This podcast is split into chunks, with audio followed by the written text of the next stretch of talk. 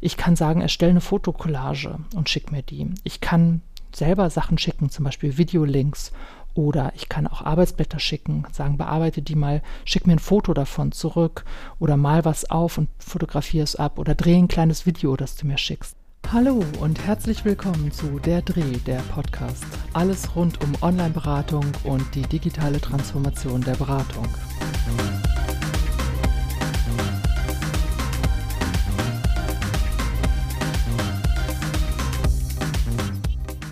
Ja, der Messenger, die eierlegende Wollmilchsau, könnte man sagen.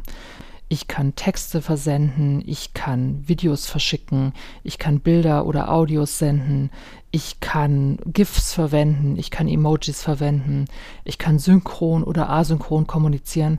Also im Messenger ist im Prinzip alles wirklich möglich. Jetzt überlegen manche Messenger, was meint sie denn? Ich meine damit das, was wir wahrscheinlich alle kennen. Der berühmteste, bekannteste Messenger ist WhatsApp. Der ist jetzt für die Online-Beratung nicht geeignet aus Grund von Datenschutzgründen. Aber die Möglichkeit sozusagen mit einer Applikation, die wir in der Regel auf unserem Smartphone betreiben, äh, kurzfristig mit Menschen in Kontakt zu stehen und mit ihnen über unterschiedlichste Modalitäten dann auch kommunizieren zu können.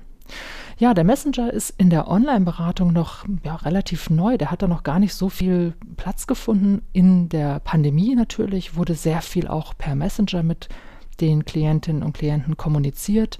Und insofern ist da sicherlich vieles passiert. Wir haben noch nicht so viel Forschung dazu. Da wird sicherlich einiges jetzt noch kommen.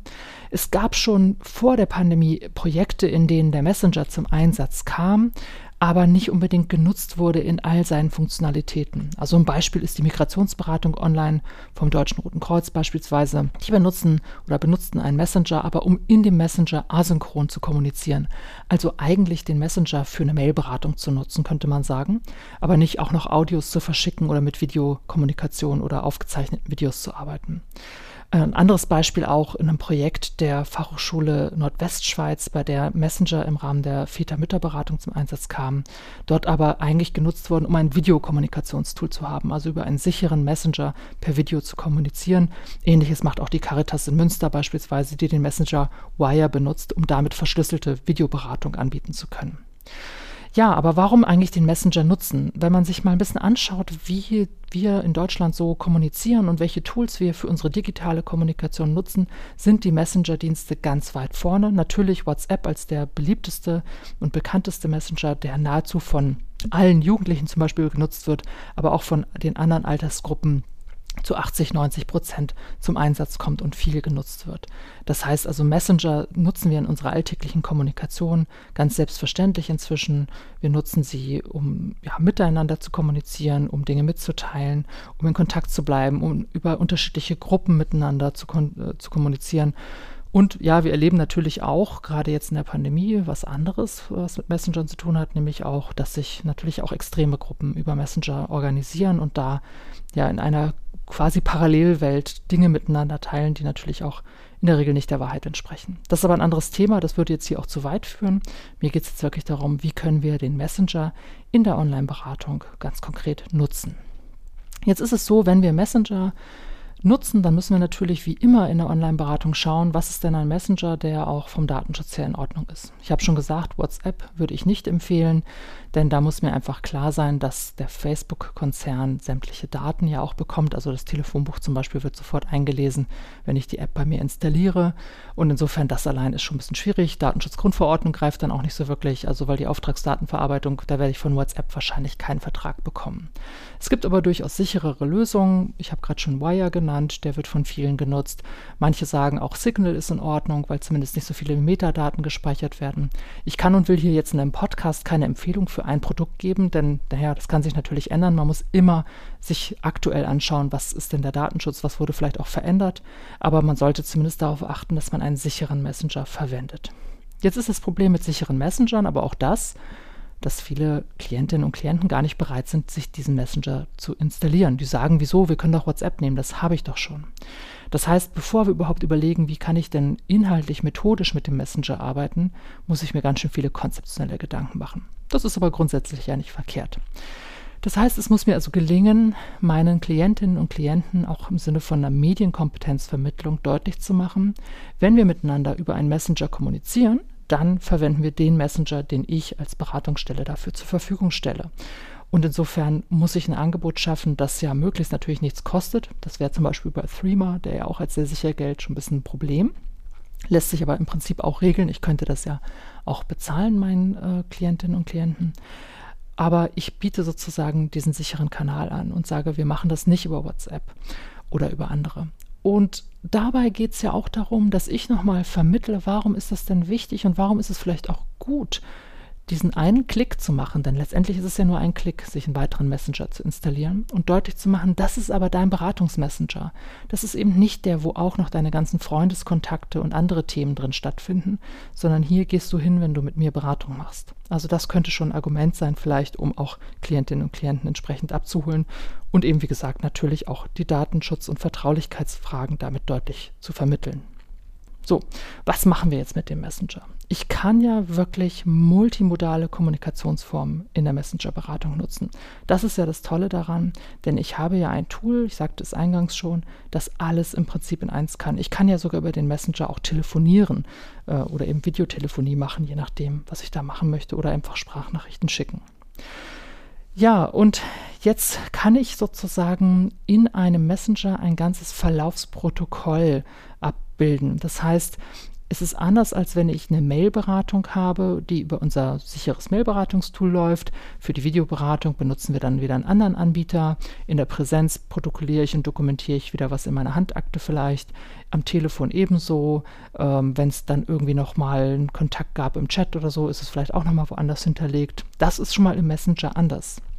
Denn im Messenger haben wir ein Verlaufsprotokoll in diesem jeweiligen Messenger-Chat, aus dem ich alles sozusagen ja, entnehmen kann, was gelaufen ist. Ich kann sozusagen den ganzen Verlauf entlang scrollen und schauen, was war wann, was haben wir da gemacht. Natürlich gibt es keine Aufzeichnungen von Video- oder Audiogesprächen, aber alle Texte sind erkennbar und wir sehen auch, ah, an dem und dem Tag hat ein Videogespräch stattgefunden. Das wird ja auch in diesem Verlaufsprotokoll im Messenger dargestellt. Und für diese Darstellung, dass ich alles nachvollziehen kann, auch auf einem Blick, zumindest der Ausschnitt, der mir von meinem Bildschirm präsentiert wird auf dem Smartphone. Da spricht ähm, Beißwenger, der sich sehr viel mit Kommunikation in der Internet-Community und Internetwelt beschäftigt hat, von multimodalen Sehflächen. Er spricht also von einer Flächigkeit, die ich wahrnehme. Und diese Flächigkeit ermöglicht es mir, dass ich viele unterschiedliche Sinne sozusagen über mehrere Kanäle ansprechen kann und diese aber alle schriftlich sozusagen oder mit Zeichen mir dargestellt werden. Also ein Beispiel, ich öffne den Messenger und sehe, da steht ein Text.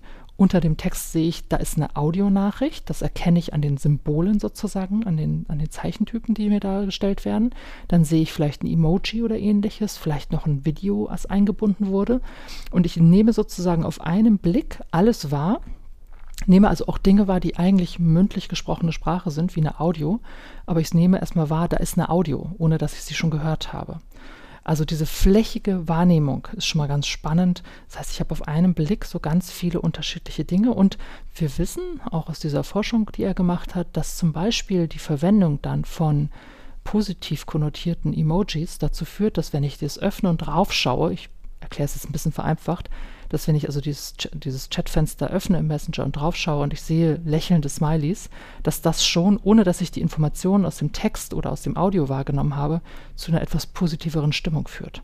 Also ich kann damit schon so ein bisschen was beeinflussen und das heißt, weil auf den ersten Blick so eine ganze Fläche wahrnehmbar wird, ist das schon mal eine ganz spannende Sache, die da passiert.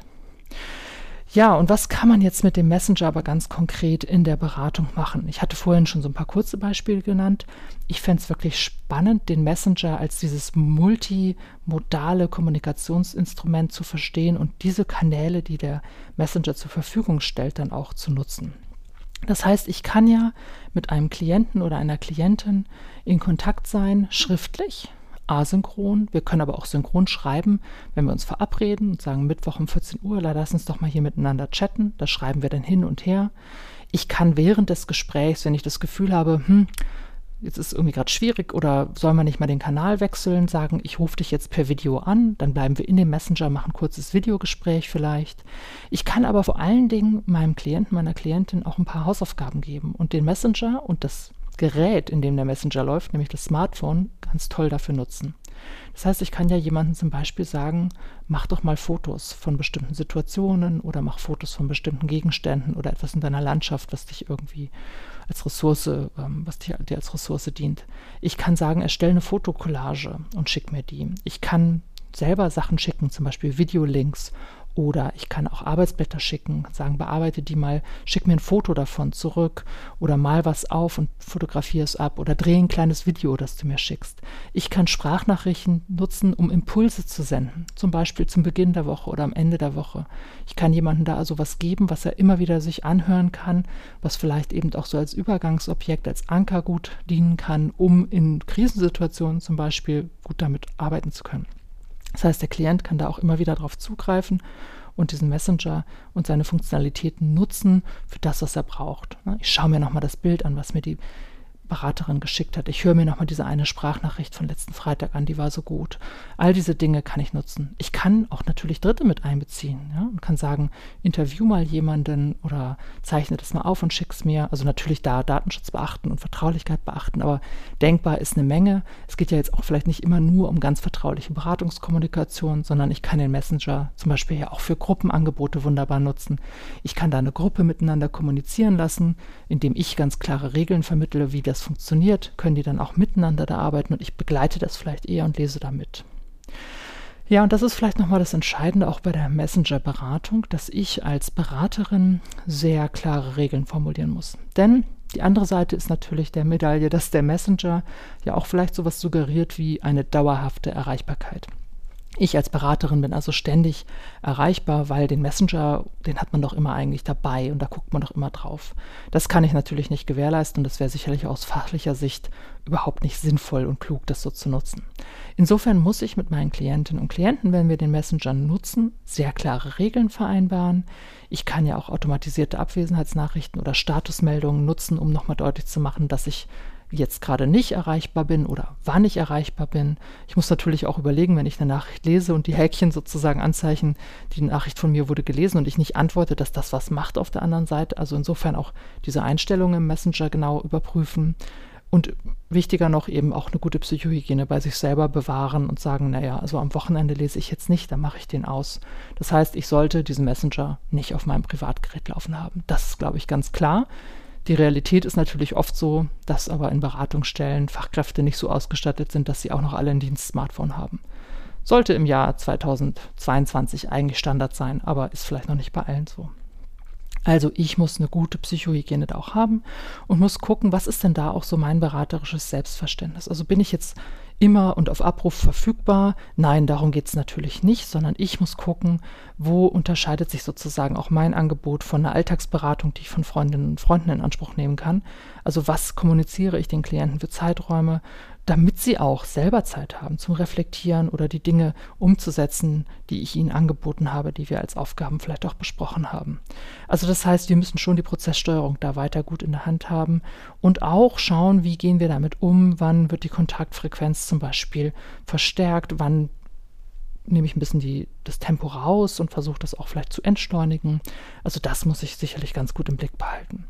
Und das heißt natürlich auch, dass ich mich qualifizieren muss für die unterschiedlichen Kommunikationsformen, denn das ist schon anspruchsvoll. Also es macht ja einen Unterschied, ob ich asynchron fast schon mailberatungsartig mit der Klientin, dem Klienten schreibe oder ob ich mit dem Messenger in der Video- und Chatkommunikation unterwegs bin. Das heißt, ich muss das alles können. Ich muss auch damit umgehen können, zum Beispiel lange Sprachnachrichten von Klientinnen und Klienten zu bekommen. Die muss ich mir ja auch einplanen, anzuhören und darauf zu reagieren. Also ich brauche eine andere Arbeitsorganisation, ich brauche eine andere Struktur. Das klingt erstmal alles so nach, oh Gott, noch was, was wir, um was wir uns kümmern müssen. Aber es ist eine super Chance. Und wenn ich klare Regeln kommuniziere, kann ich das auch gut umsetzen und gut vermitteln.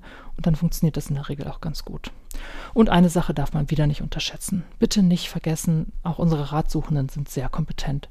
Denen ist in der Regel schon klar, dass sie, wenn sie uns nachts um zwei eine Sprachnachricht schicken, dass wir sie nachts um zwei nicht hören werden.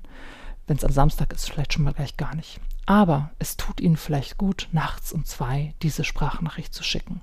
Und insofern finde ich es wichtig zu kommunizieren, wenn das mal so ist, dass du da was loswerden musst, ist es okay. Ich bitte dich aber auch, darunter noch einen kurzen Text zu schreiben, dass du einfach was loswerden musst, dass das alles in Ordnung ist oder was auch immer. Also da kann man ja Vereinbarungen treffen, je nachdem auch natürlich, wie gut ich meine Klientinnen und Klienten da kenne und in was für einer Beratungsbeziehung wir miteinander auch stehen. Also das wird wichtig sein, gute Qualifizierung. Wir müssen natürlich auch mit der Software schauen, was können wir für Messenger nutzen. Wir müssen unheimlich viel Medienkompetenzarbeit leisten mit unseren Klientinnen und Klienten. Denen ist es häufig nämlich gar nicht so sicher. Wichtig, dass sie einen sicheren Messenger benutzen, sondern die wollen einfach nur schnell mit uns in Kontakt sein.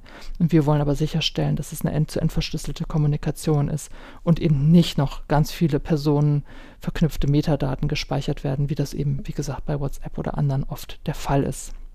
Ja, und insofern bietet der Messenger uns die Möglichkeit, noch kreativer an der Beratung arbeiten zu können. Und ich kann das ja auch im Sinne von Blended Counseling auch in die Präsenzberatung mit integrieren. Das heißt, ich kann ja mit einem Klienten, mit dem ich in der Präsenzberatung bin, dem es immer schwerfällt, vielleicht zu sprechen oder dem danach immer noch Dinge einfallen, dem kann ich ja auch sagen, Mensch, schick mir danach noch eine Sprachnachricht oder schick mir danach noch eine kurze Nachricht per Messenger in Textform.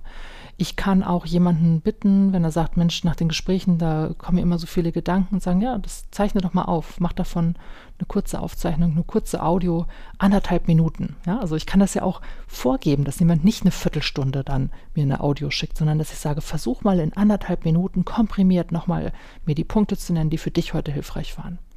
Also das ist eine tolle Möglichkeit und eine Möglichkeit dann auch für die Ratsuchenden, das, was sie selber aufgesprochen haben, nochmal anzuhören und auch damit nochmal zu arbeiten. Der Messenger bietet uns also ganz viele Möglichkeiten, ganz kreativ mit einem Gerät, dem Smartphone und mit einer App, der Messenger-App, die wir nutzen, zu arbeiten. Und das ist eine tolle Möglichkeit, um unseren eigenen Methodenkoffer zu erweitern. Es ist aber vor allen Dingen eine tolle Möglichkeit, um auch Ratsuchenden ein Kommunikationsmedium anzubieten, das wirklich ihrer Alltagskommunikation entspricht, das sie sowieso ständig und selbstverständlich nutzen und mit dem sie ja vieles ihrer Kommunikation gestalten. Das heißt, damit können wir wirklich eine ja, Erweiterung unseres Angebots schaffen und wirklich ganz vielfältige Möglichkeiten dann auch der Kommunikation unterstützen. Und das ist eine tolle Chance und die sollten wir nutzen und auch da aus den Erfahrungen, die wir jetzt in der Pandemie gemacht haben, Konzepte für die Zukunft entwickeln. Danke fürs Zuhören und bis zum nächsten Mal bei Der Dreh, der Podcast. Alles rund um Online-Beratung und digitale Transformation der Beratung.